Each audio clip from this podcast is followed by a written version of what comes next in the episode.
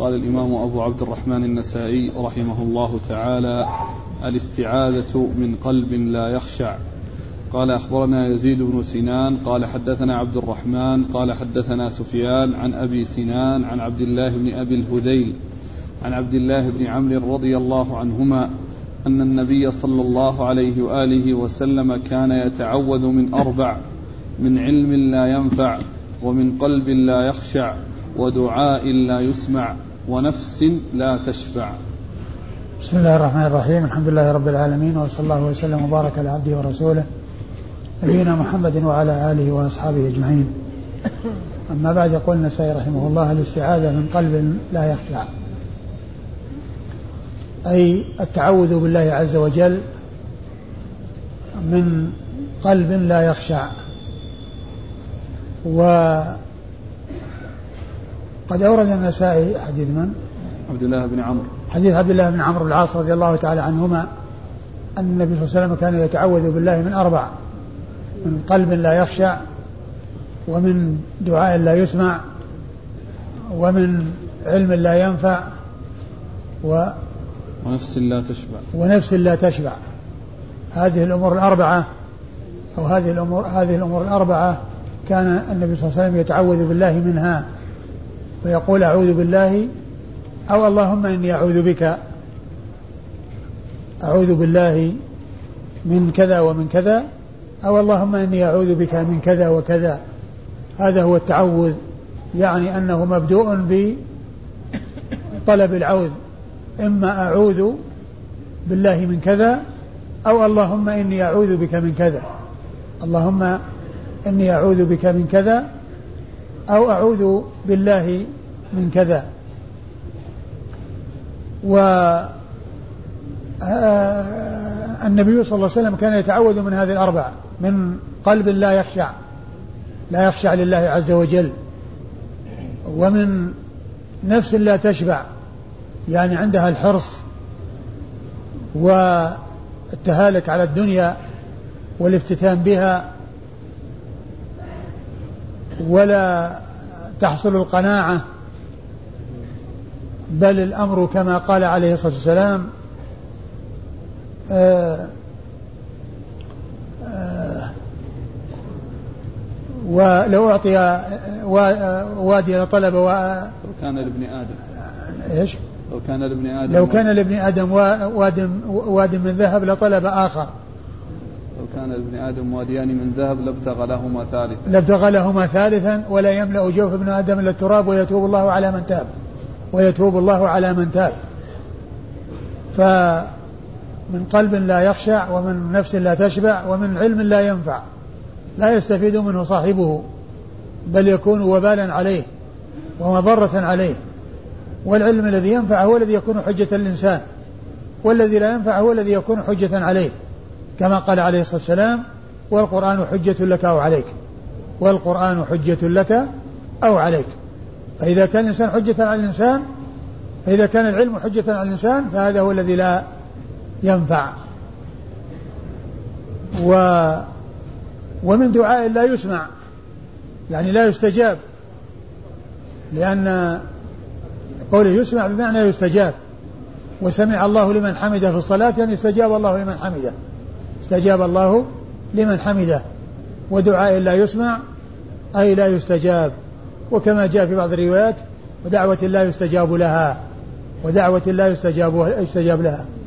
الرسول صلى الله عليه وسلم كان يتعوذ بالله من هذه الأربع وهو عليه الصلاة والسلام الذي عصمه الله عز وجل والذي آه إنما كان يفعل ذلك إظهارا للعبودية عز لله عز وجل والتعظيم له سبحانه وتعالى والدعاء هو العبادة كما قال ذلك رسول الله صلى الله عليه وسلم. وأيضا التعليم لأمته لتقتدي به ولتفعل كما يفعل صلوات الله وسلامه وبركاته عليه. نعم. قال أخبرنا يزيد بن سنان. يزيد بن سنان ثقة أخرج حديثه النسائي وحده. عن عبد الرحمن. عن عبد الرحمن بن مهدي ثقة أخرج أصحاب كتب الستة. عن سفيان. عن سفيان الثوري سفيان بن سعيد بن مسروق الثوري ثقة أخرج له أصحاب كتب الستة. عن أبي سنان. عن أبي سنان وهو ضرار بن مرة وهو ثقة أخرج له. البخاري في الأدب المفرد ومسلم وأبو داود في المراسيل. البخاري في الأدب المفرد ومسلم وأبو داود في المراسيل والترمذي والنسائي. نعم نعم. والترمذي والنسائي. عن عبد الله بن أبي الهذيل. عن عبد الله بن أبي الهذيل وهو ثقة أخرج حديثه. البخاري في جزء القراءة ومسلم والترمذي والنسائي. البخاري في جزء القراءة ومسلم والترمذي والنسائي. عن عبد الله بن عن عبد الله بن عمرو بن العاص رضي الله تعالى عنهما الصحابي ابن صحابي وهو أحد العبادلة الأربعة من أصحاب النبي صلى الله عليه وسلم الذين هم عبد الله بن عمر وعبد الله بن عمر وعبد الله بن الزبير وعبد الله بن عباس رضي الله تعالى عنهم وعن الصحابة أجمعين. قال رحمه الله تعالى الاستعاذة من فتنة الصدر. قال أخبرنا إسحاق بن إبراهيم قال أخبرنا عبيد الله قال حدثنا إسرائيل عن أبي إسحاق عن عمرو بن ميمون عن عمر رضي الله عنه أن النبي صلى الله عليه وآله وسلم كان يتعوذ من الجبن والبخل وفتنة الصدر وعذاب القبر. ثم ورد النسائي هذا الترجمة وهي التعوذ بالله من فتنة الصدر والمقصود من ذلك فتنة القلب. لأن القلب في الصدر فإنها لا تعمل الأبصار ولكن تعمل القلوب التي في الصدور. ولكن تعمل القلوب التي في الصدور. والمقصود من ذلك يعني فتنة القلب. و وذلك عام يعني من فتنته قساوته ومن فتنته كون الفتن تعرض عليه ويتقبلها. و كل هذا يدخل تحت فتنة الصدر فتنة الصدر أي القلب الذي في الصدر. أي القلب الذي في الصدر. فهو لفظ عام يشمل يعني كل ما يضاف إلى القلب مما هو مما هو شر ومما هو لا خير فيه فإنه آه، مضاف إلى القلب ويدخل تحت عموم فتنته أي فتنة القلب الذي في الصدر. وقد أورد النسائي حديث عمر رضي الله عنه. حديث ابن عمر. عمر عمر. حديث عمر بن الخطاب رضي الله تعالى عنهما رضي الله تعالى عنه أن النبي صلى الله عليه وسلم كان يتعوذ بالله من أربع.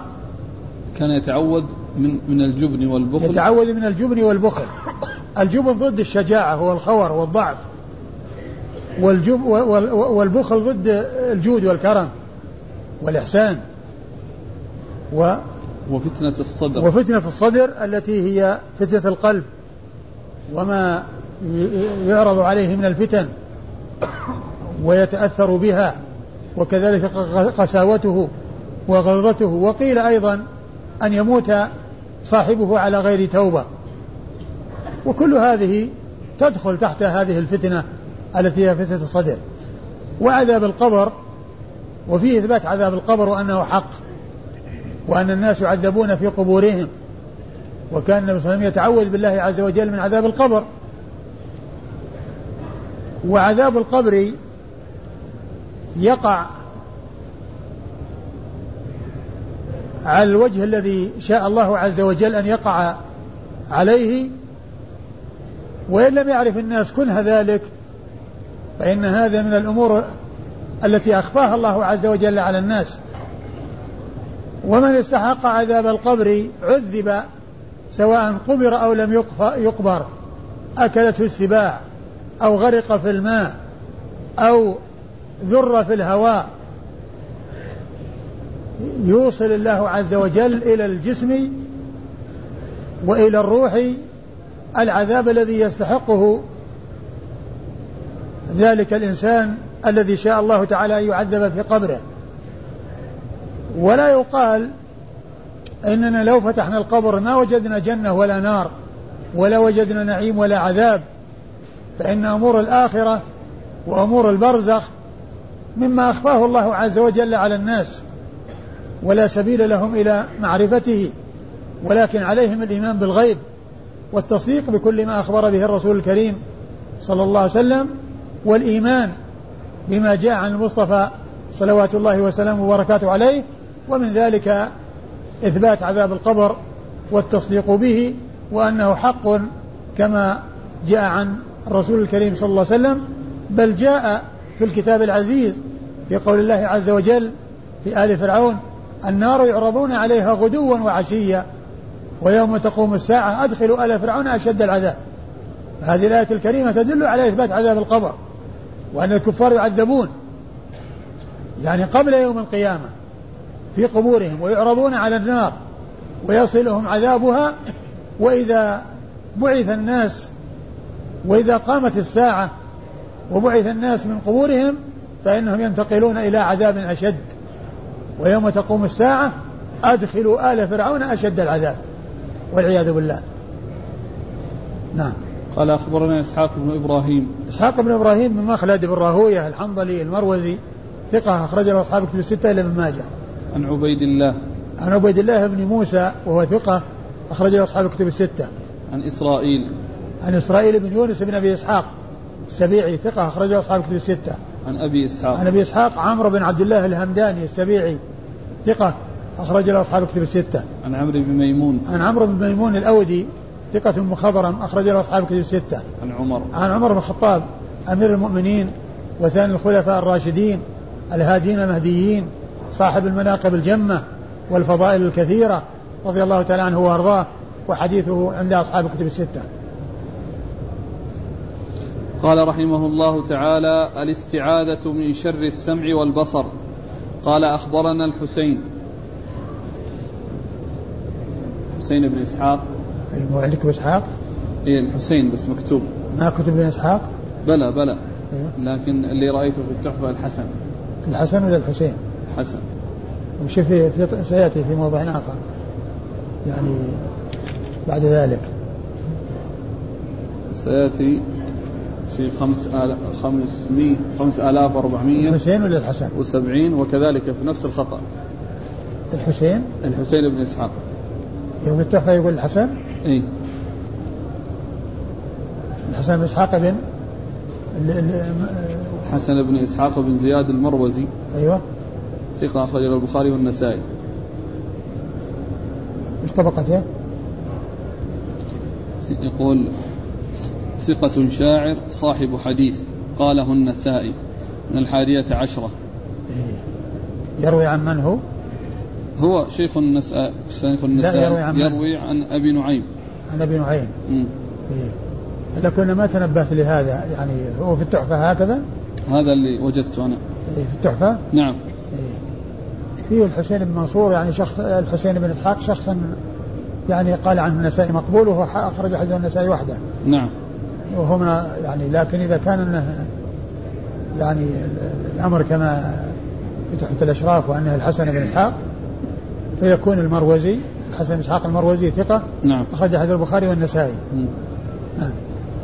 قال أخبرنا الحسن بن إسحاق قال حدثنا أبو نعيم قال حدثنا سعد بن أوس قال حدثني بلال بن يحيى أن شتير بن شكل أخبره عن أبيه شكل بن حميد رضي الله عنه أنه قال أتيت النبي صلى الله عليه وآله وسلم فقلت يا نبي الله علمني تعوذا أتعوذ به فأخذ بيدي فأخذ بيدي ثم قال قل أعوذ بك من شر سمعي وشر بصري وشر لساني وشر قلبي وشر مني قال حتى حفظتها.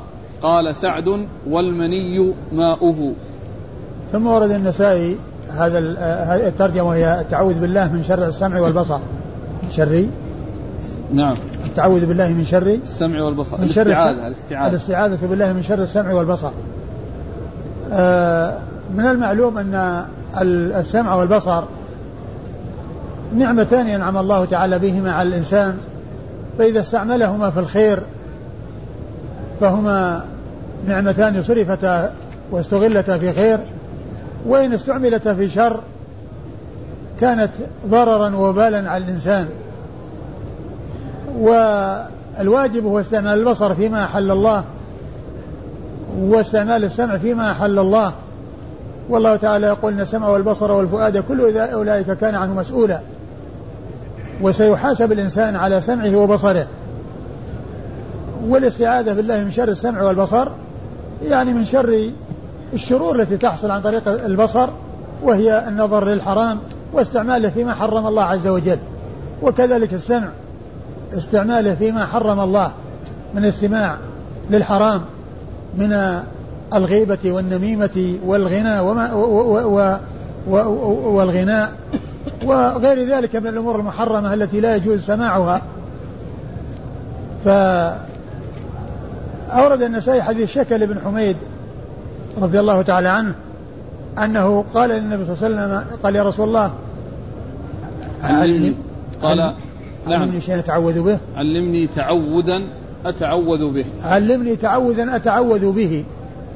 يعني أسأل الله عز وجل وأدعو به مستعيذا بالله عز وجل من تلك الأشياء التي يراد الاستعاذة بالله منها. فأخذ رسول الله صلى الله عليه وسلم بيده أخذ رسول الله صلى الله عليه وسلم بيده وألقى عليه تلك التعوذات. فقال قل أعوذ بك من شر سمعي ومن شر بصري ومن شر لساني ومن شر قلبي ومن شر منيي. قوله من شر سمعي ومن شر بصري هذا هو محل الشاهد. ومن شر لساني يعني ما يحصل على اللسان من الإفك والزور والكلام الباطل. وقد قال عليه الصلاة والسلام في الحديث الصحيح من يضمن لي ما بين لحييه وما بين رجليه أضمن له الجنة. ما بين لحييه يعني لسانه. وبين رجليه يعني فرجه. وكذلك قال في حديث معاذ أو في وصيته صلى الله عليه وسلم لمعاذ لما قال له في آخر الحديث ألا أخبرك بملاك ذلك كله؟ قلت بلى يا رسول الله. فأخذ بلسان نفسه وقال كف عليك هذا. قلت يا رسول الله وإنا لمؤاخذون بما نتكلم به. قال ثكلتك أمك يا معاذ. وهل يكب الناس في النار على وجوههم أو قال على مناخرهم إلا حصائد ألسنتهم؟ وقوله من شر قلبي هذا هو يطابق ما تقدم من فتنة الصدر. يعني ما يحصل للقلب من الشرور هذا هو المقصود. يعني ما يحصل له من الفتن ما يحصل له من الشبهات. ما يحصل له من الأمور المحرمة وكونه يتعلق بأمور باطلة كل هذا داخل في شر القلب. ومن شر مني يعني ماؤه كما قال المني مني المني ماؤه أي يعني إراقته يعني في طريق محرم لا يسوق ولا يجوز. والله تعالى أباح ذلك في الزوجة وملك اليمين كما قال الله عز وجل والذين هم لفروجهم حافظون إلا على أزواجهم أو ملكت أيمانهم فإنهم غير ملومين. فمن ابتغى وراء ذلك فأولئك هم العادون. كل ما وراء الزوجة وملك اليمين فهو عدوان وصاحبه ملوم ومستحق للعقوبة والعذاب من الله عز وجل. فقوله من شر مني يقصد بذلك الماء حيث يراق في طريق محرم وعلى وجه محرم على وجه لا يسوغ وهو إنما يسوغ في الزوجة وملك اليمين نعم. قال أخبرنا الحسن بن إسحاق. الحسن بن إسحاق المروزي ثقة أخرج حديث البخاري والنسائي. عن أبي نعيم. عن أبي نعيم الفضل بن دكين. وهو ثقة أخرج له أصحاب الكتب الستة. عن سعد بن أوس. عن سعد بن أوس وهو ثقة. ثقة أخرج له. البخاري في الأدب المفرد وأصحاب السنن. البخاري في الأدب المفرد وأصحاب السنن. نعم. البخاري في الأدب المفرد وأصحاب السنن. عن بلال بن يحيى. عن بلال بن يحيى وهو صدوق. أخرج حديث البخاري في الأدب المفرد وأصحاب السنن. عن شتير بن شكل. عن شتيل بن شكل وهو ثقة أخرج حديث البخاري في الأدب المفرد ومسلم وأصحاب السنن الأربعة.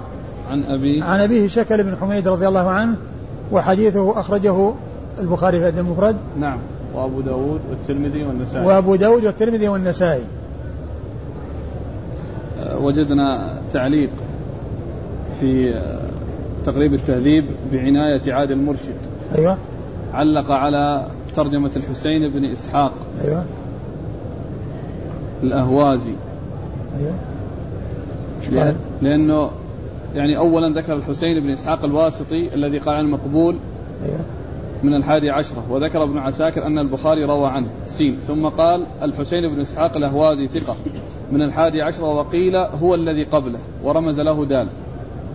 يقول المحشي رقم رقمه عليه برقم سنن أبي داود فيه نظر فليس للحسين هذا رواية في السنن لكن ذكره أبو داود في شيوخه ووثقه وقوله وقيل هو الذي قبله فيه نظر فإنه لم يقل ذلك أحد وإنما قال ابن عساكر في ترجمة الحسين بن إسحاق الواسط السالف أظنه الحسن بن إسحاق يعني المروزي أيوه. الذي سلف برقم 1212 وتابعه عليه المزي فقال وهذا ظن صحيح.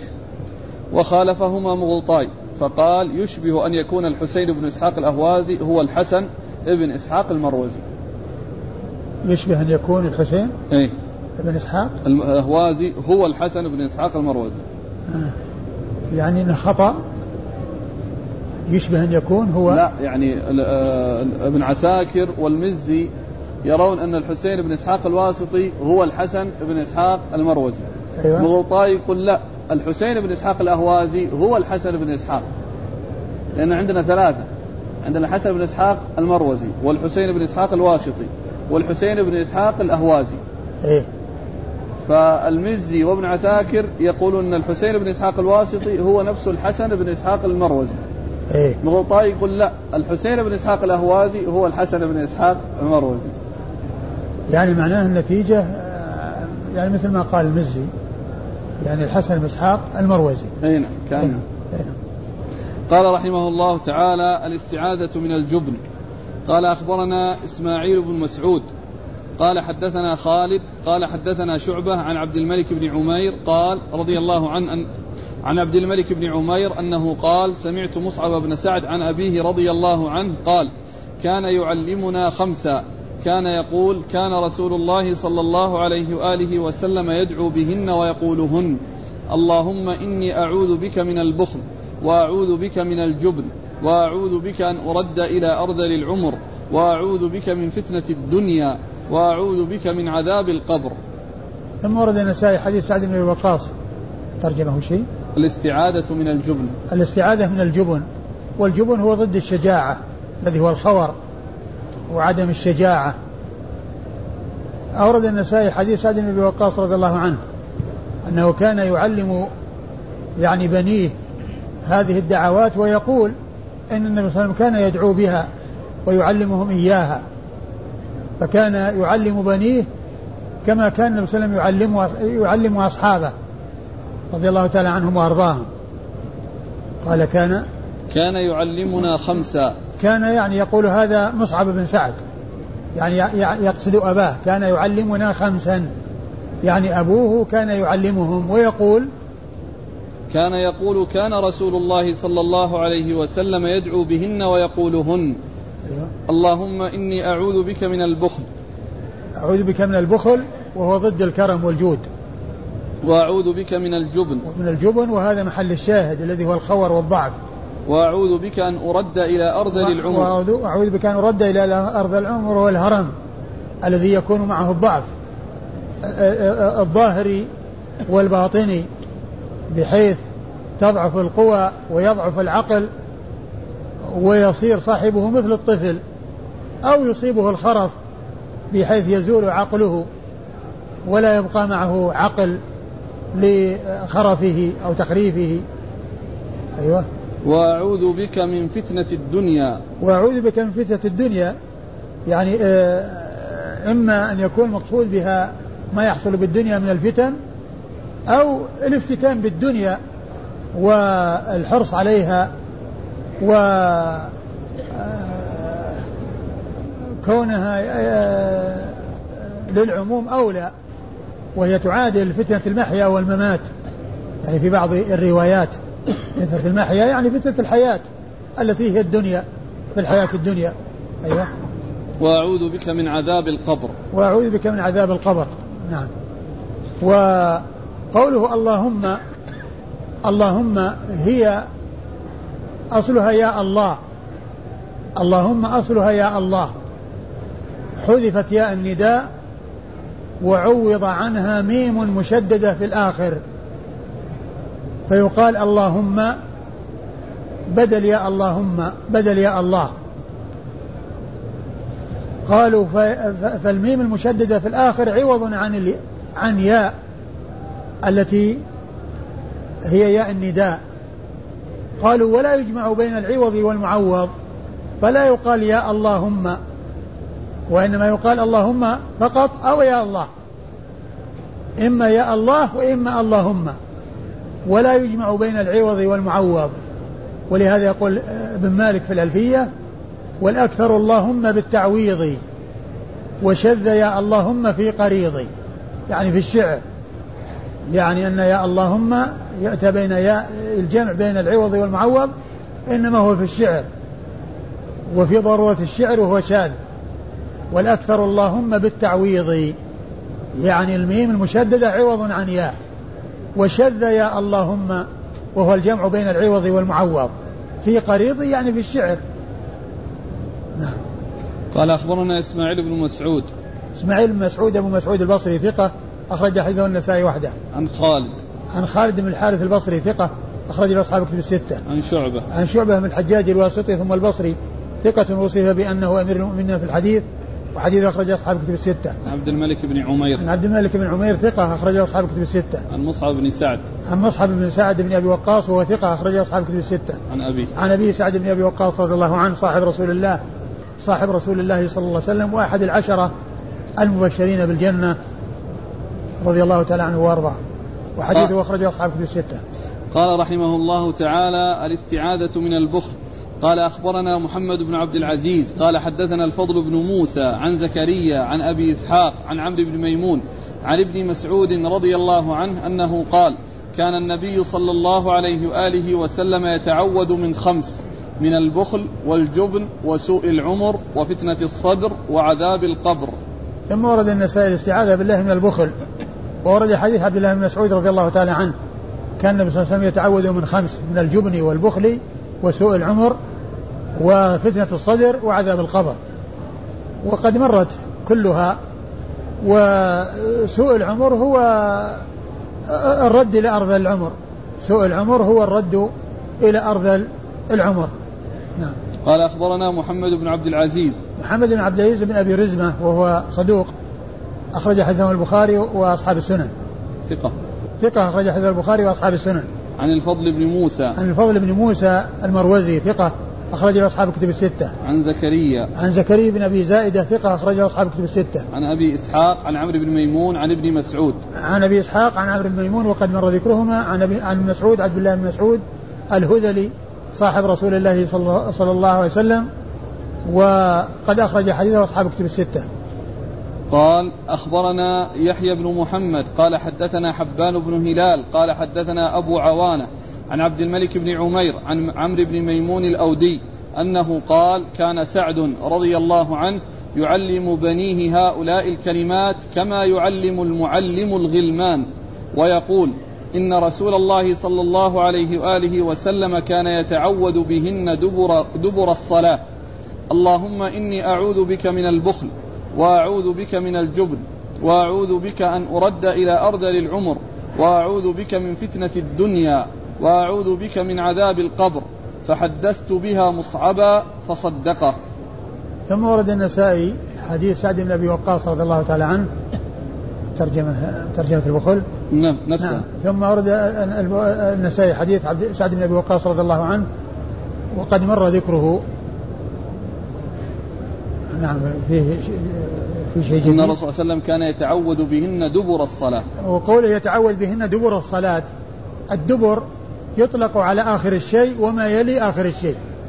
يطلق على آخر الشيء وما يلي آخر الشيء. فيطلق على ما قبل السلام أنه دبر الصلاة. ويطلق على ما بعد السلام بأنه دبر الصلاة. كل هذا يقال له دبر. لأن الدبر على يطلق على آخر الشيء وعلى ما يلي آخر الشيء. وعلى ما يلي آخر الشيء.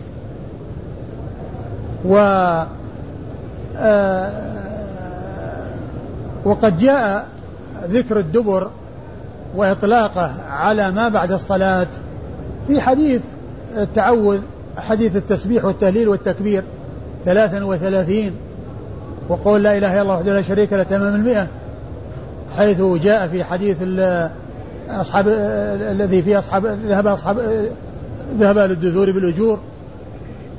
قال لا أخبركم ما آه، تقولون دبر كل صلاة. سبحان الله الحمد لله والله أكبر ثلاثا وثلاثين. فقال دبر كل صلاة يعني ما بعد الصلاة. فدبر الصلاة يطلق على ما ما قبل آخرها ما قبل السلام وما بعد السلام. نعم. ها؟ كله كله يصح. كله يصح. قال هذا دبر وهذا دبر.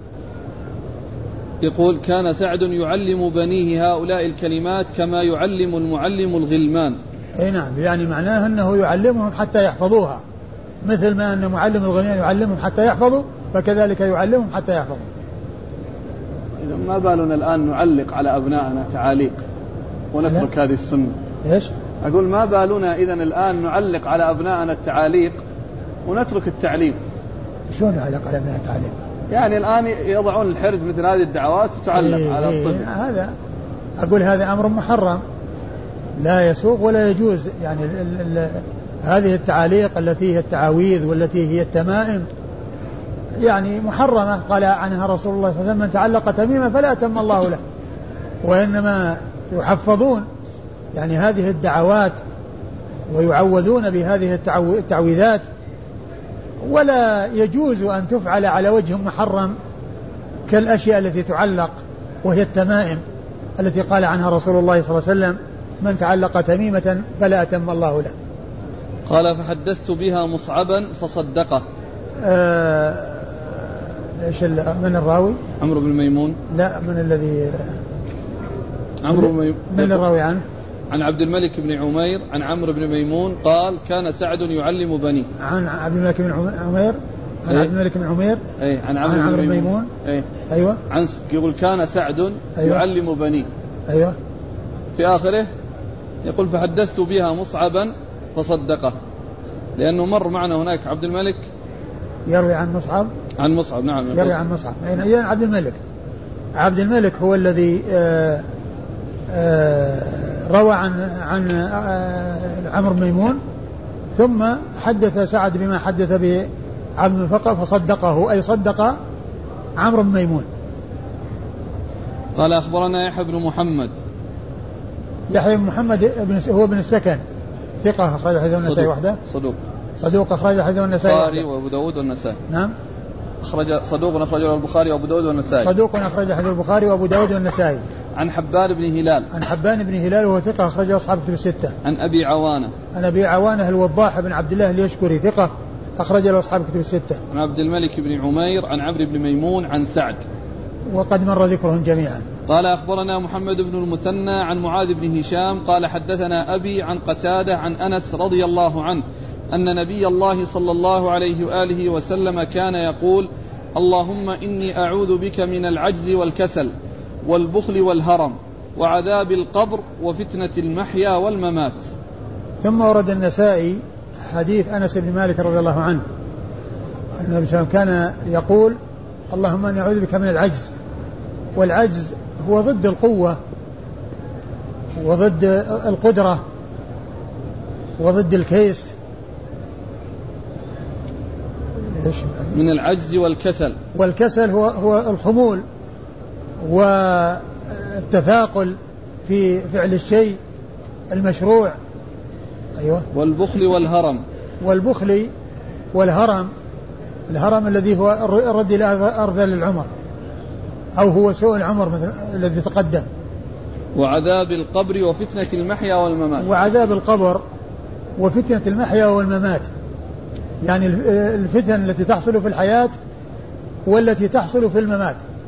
يعني ما يحصل في في حال الحياة وفي حال الموت. فهو دعاء شامل أو يعني من عام بعد خاص. نعم. قال أخبرنا محمد بن المثنى.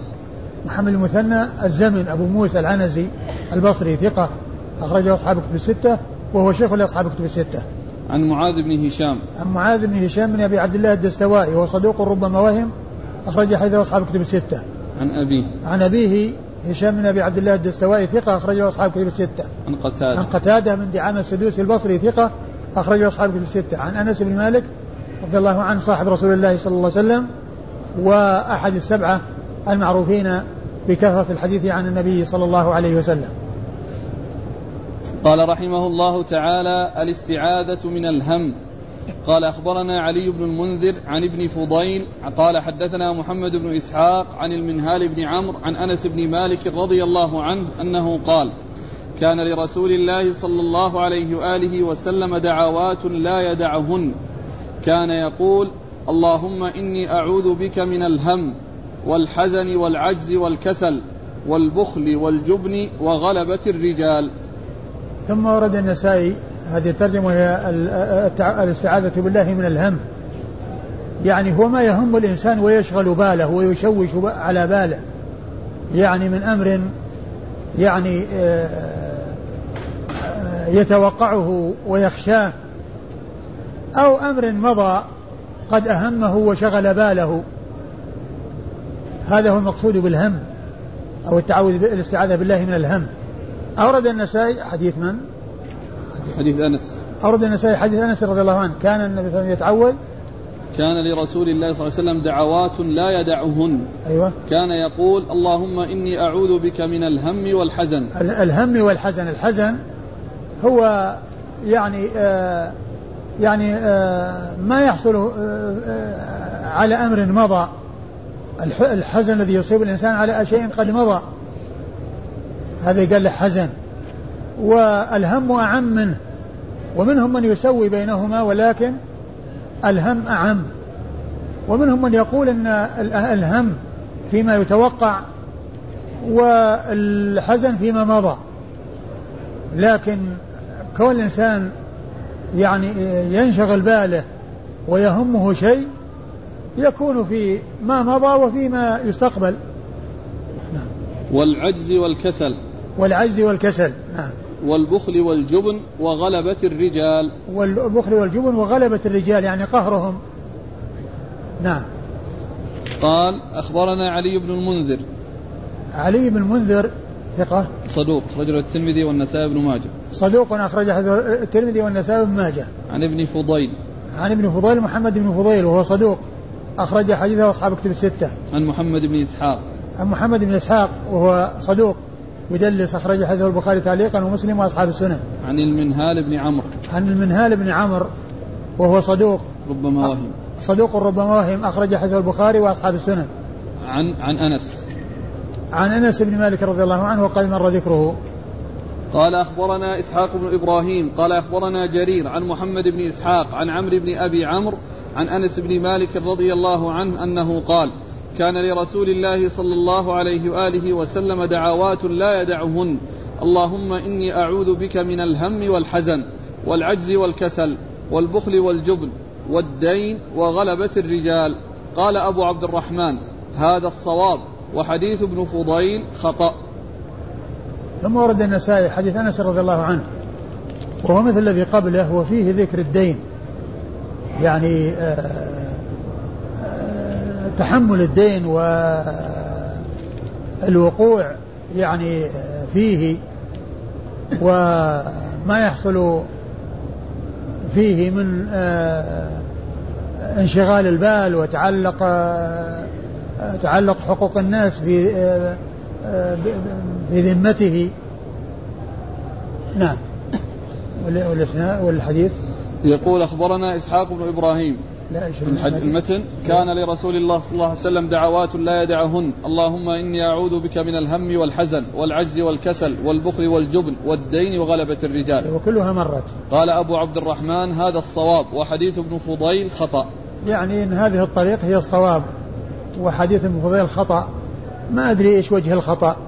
وهي يعني كلها يعني الحديث صحيح. يعني آه، وثابت. فالخطأ ما أدري إيش وجهه. قال أخبرنا إسحاق بن إبراهيم عن جرير.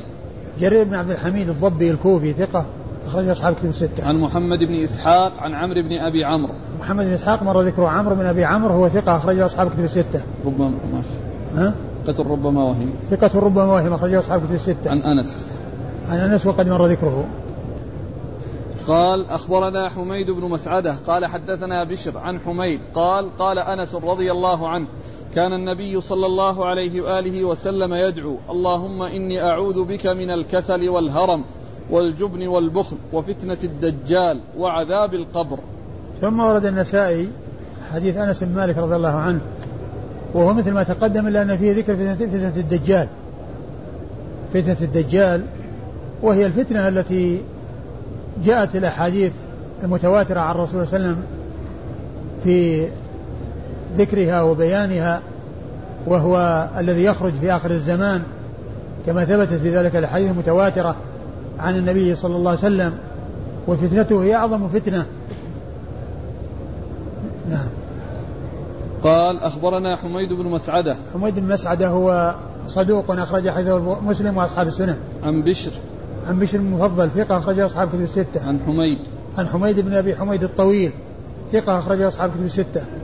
عن أنس وقد مر ذكره. قال أخبرنا محمد بن عبد الأعلى. وهذا من الأسانيد الرباعية عند النسائي. حميد يروي عن بشر وبشر عن حميد وحميد عن أنس. أربعة. بين النسائي وبين رسول الله صلى الله عليه وسلم وهو أعلى الأسانيد عند النسائي. الأخ ينبه يقول المتن ما فيه. ما يناسب الترجمة ما في ذكر الهم. أعوذ بك من الكسل والهرم والجبن والبخل وفتنة الدجال وعذاب القبر. وقد ذكره تحت الاستعاذة من الهم. لعله يعني فيه اختصار. أقول لعله أن فيه اختصار ولا الحديث واحد.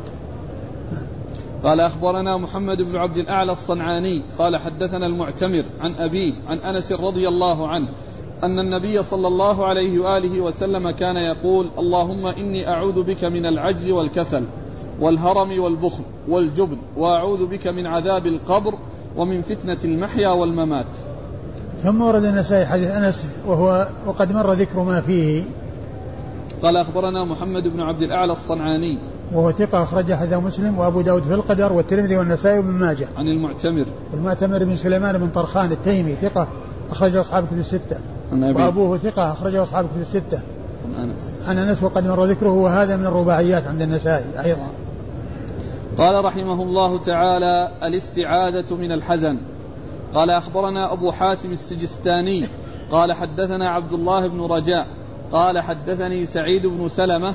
قال حدثني عمرو بن أبي عمرو مولى المطلب.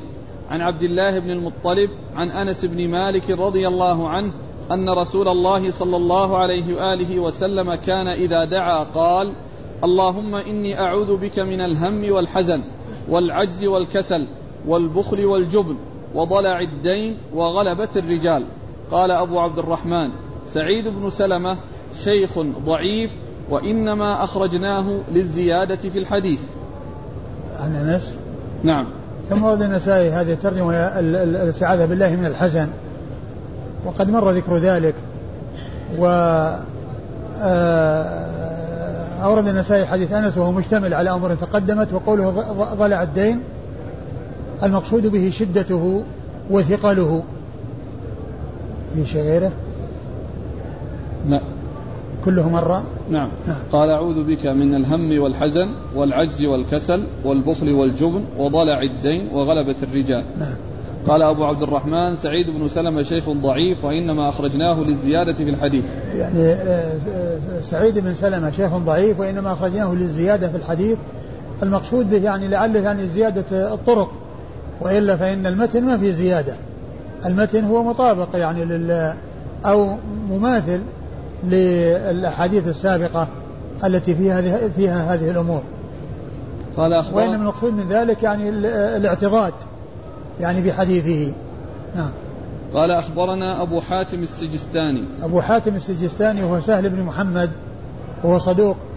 أخرج حديث البخاري والنسائي. أبو داود والنسائي. البخاري وأبو داود والنسائي؟ لا ما في.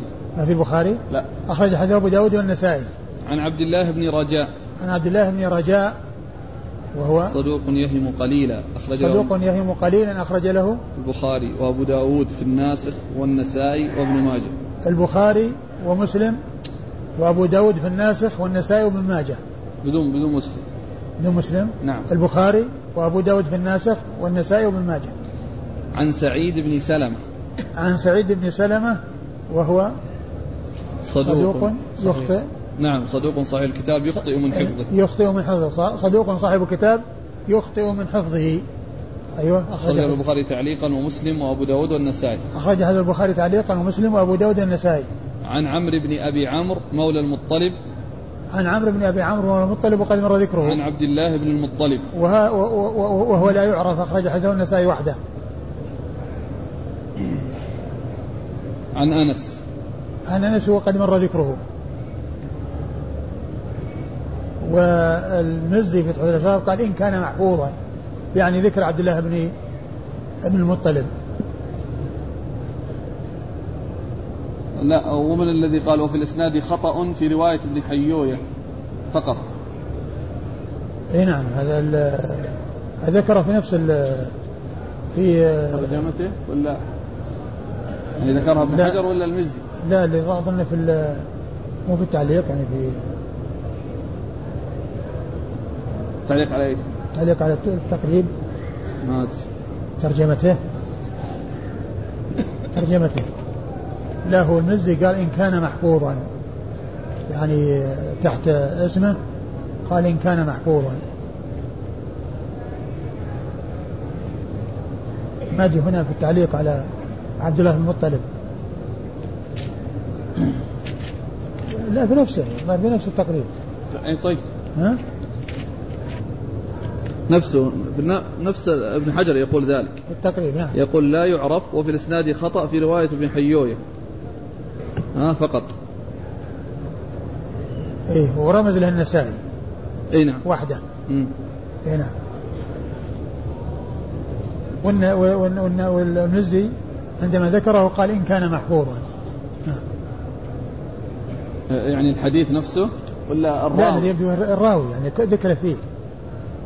وإلا الحديث يعني كما هو معلوم يعني آه النسائي ما تكلم فيه إلا من جهة من جهة سلمة. اي بس هو الذي أتى بهذه الزيادة. هل له متابع؟ يعني ما أدري. وضلع الدين. لا ضلع الدين يعني مره يعني قضية قضية الدين و أقول مرة في الدين عموم الدين. ها؟ اللي مر معنى الدين إيه، عموما. اي نعم. قال رحمه الله تعالى باب الاستعاذة من المغرم والمأثم. قال أخبرنا محمد بن عثمان بن أبي صفوان. قال حدثني سلمة بن سعيد بن عطية وكان خير أهل زمانه.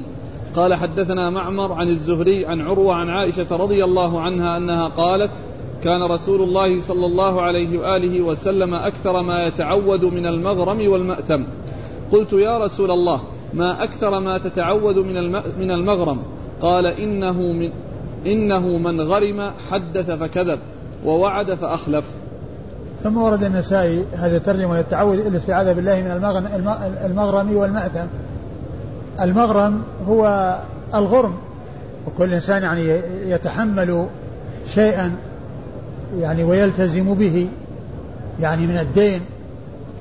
والمأثم هو يعني ما فيه الإثم ويمكن أن يكون المقصود به مطلقا أو أن المقصود به ما يترتب على المغرم من الإثم كما جاء مبينا في الحديث.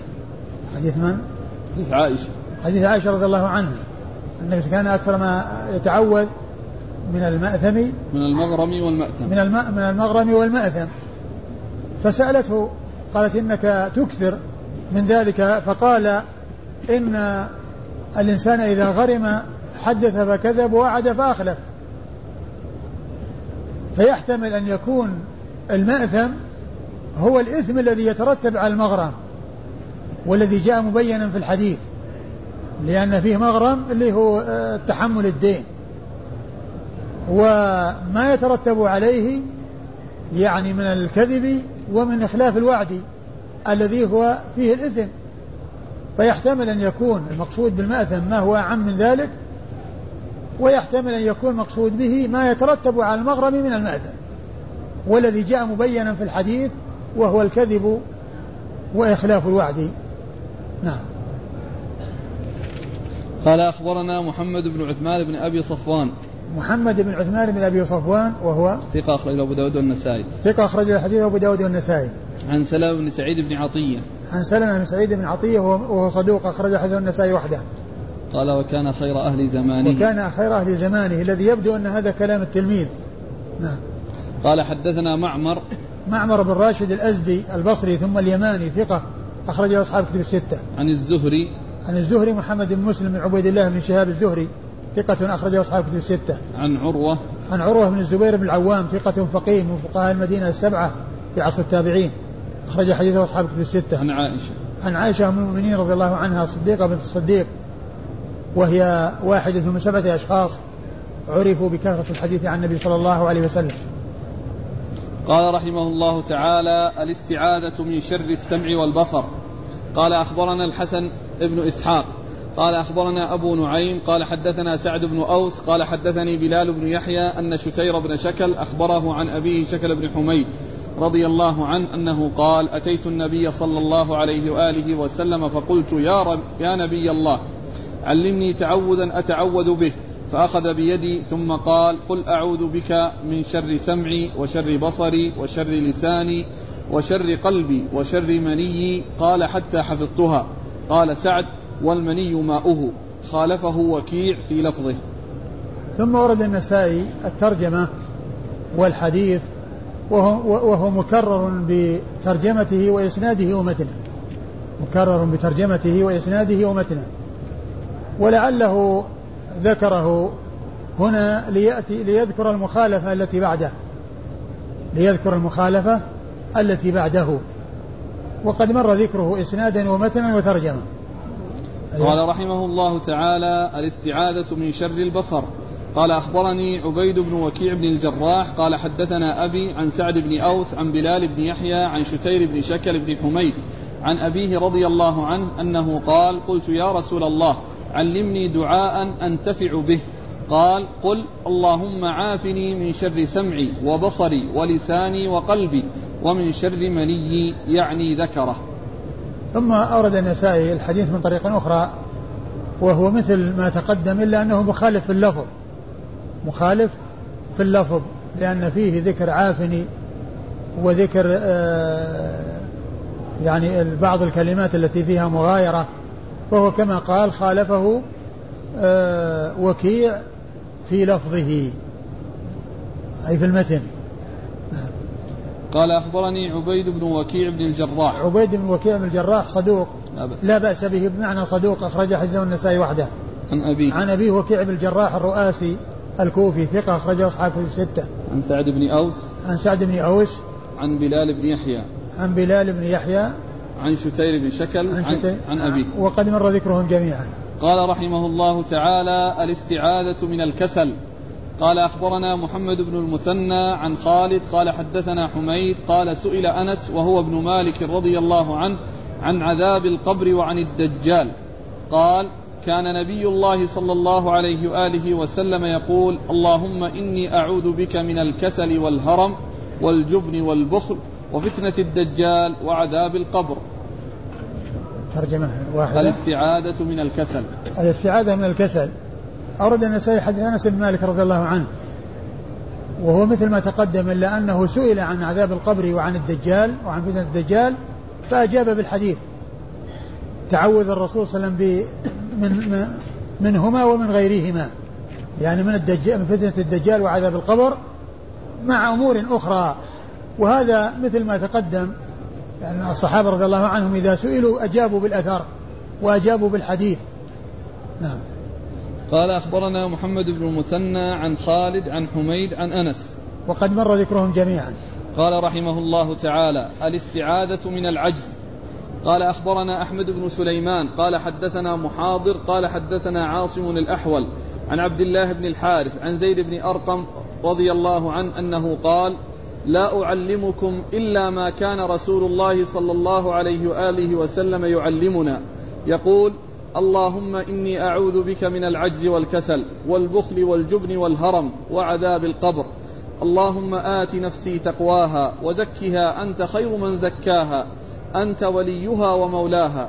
اللهم إني أعوذ بك من قلب لا يخشع ومن نفس لا تشبع وعلم لا ينفع ودعوة لا يستجاب لها. ثم ورد النسائي حديث زيد بن أرقم رضي الله تعالى عنه وفيه قوله أنه لا أعلمكم إلا ما كان رسول الله صلى الله عليه وسلم يعلمنا. ثم قال اللهم إني أعوذ بك من العجز والكسل. أعوذ بك من العجز والكسل. والبخل والجبن والهرم وكل هذه مرت وعذاب القبر. أيوة. اللهم آت نفسي تقواها. اللهم آت نفسي تقواها. يعني كل إنسان يعني يكون متصفا بهذه الصفة وهي التقوى. وتقوى الله عز وجل هي أن يكون الإنسان جاعلا بينه وبين غضب الله وقاية تقيه منه. وذلك بامتثال أوامره واجتناب نواهيه. هذه التقوى. وإذا أفردت عن البر تشمل المأمورات والمنهيات. وإذا جمعت مع البر آه، فسر البر فيما يتعلق بالمأمورات والتقوى فيما يتعلق بالمنهيات. في قول الله عز وجل وتعاونوا على البر والتقوى أيوة. وزكها أنت وزكها أنت خير من زكاها. نعم. أنت وليها ومولاها. نعم.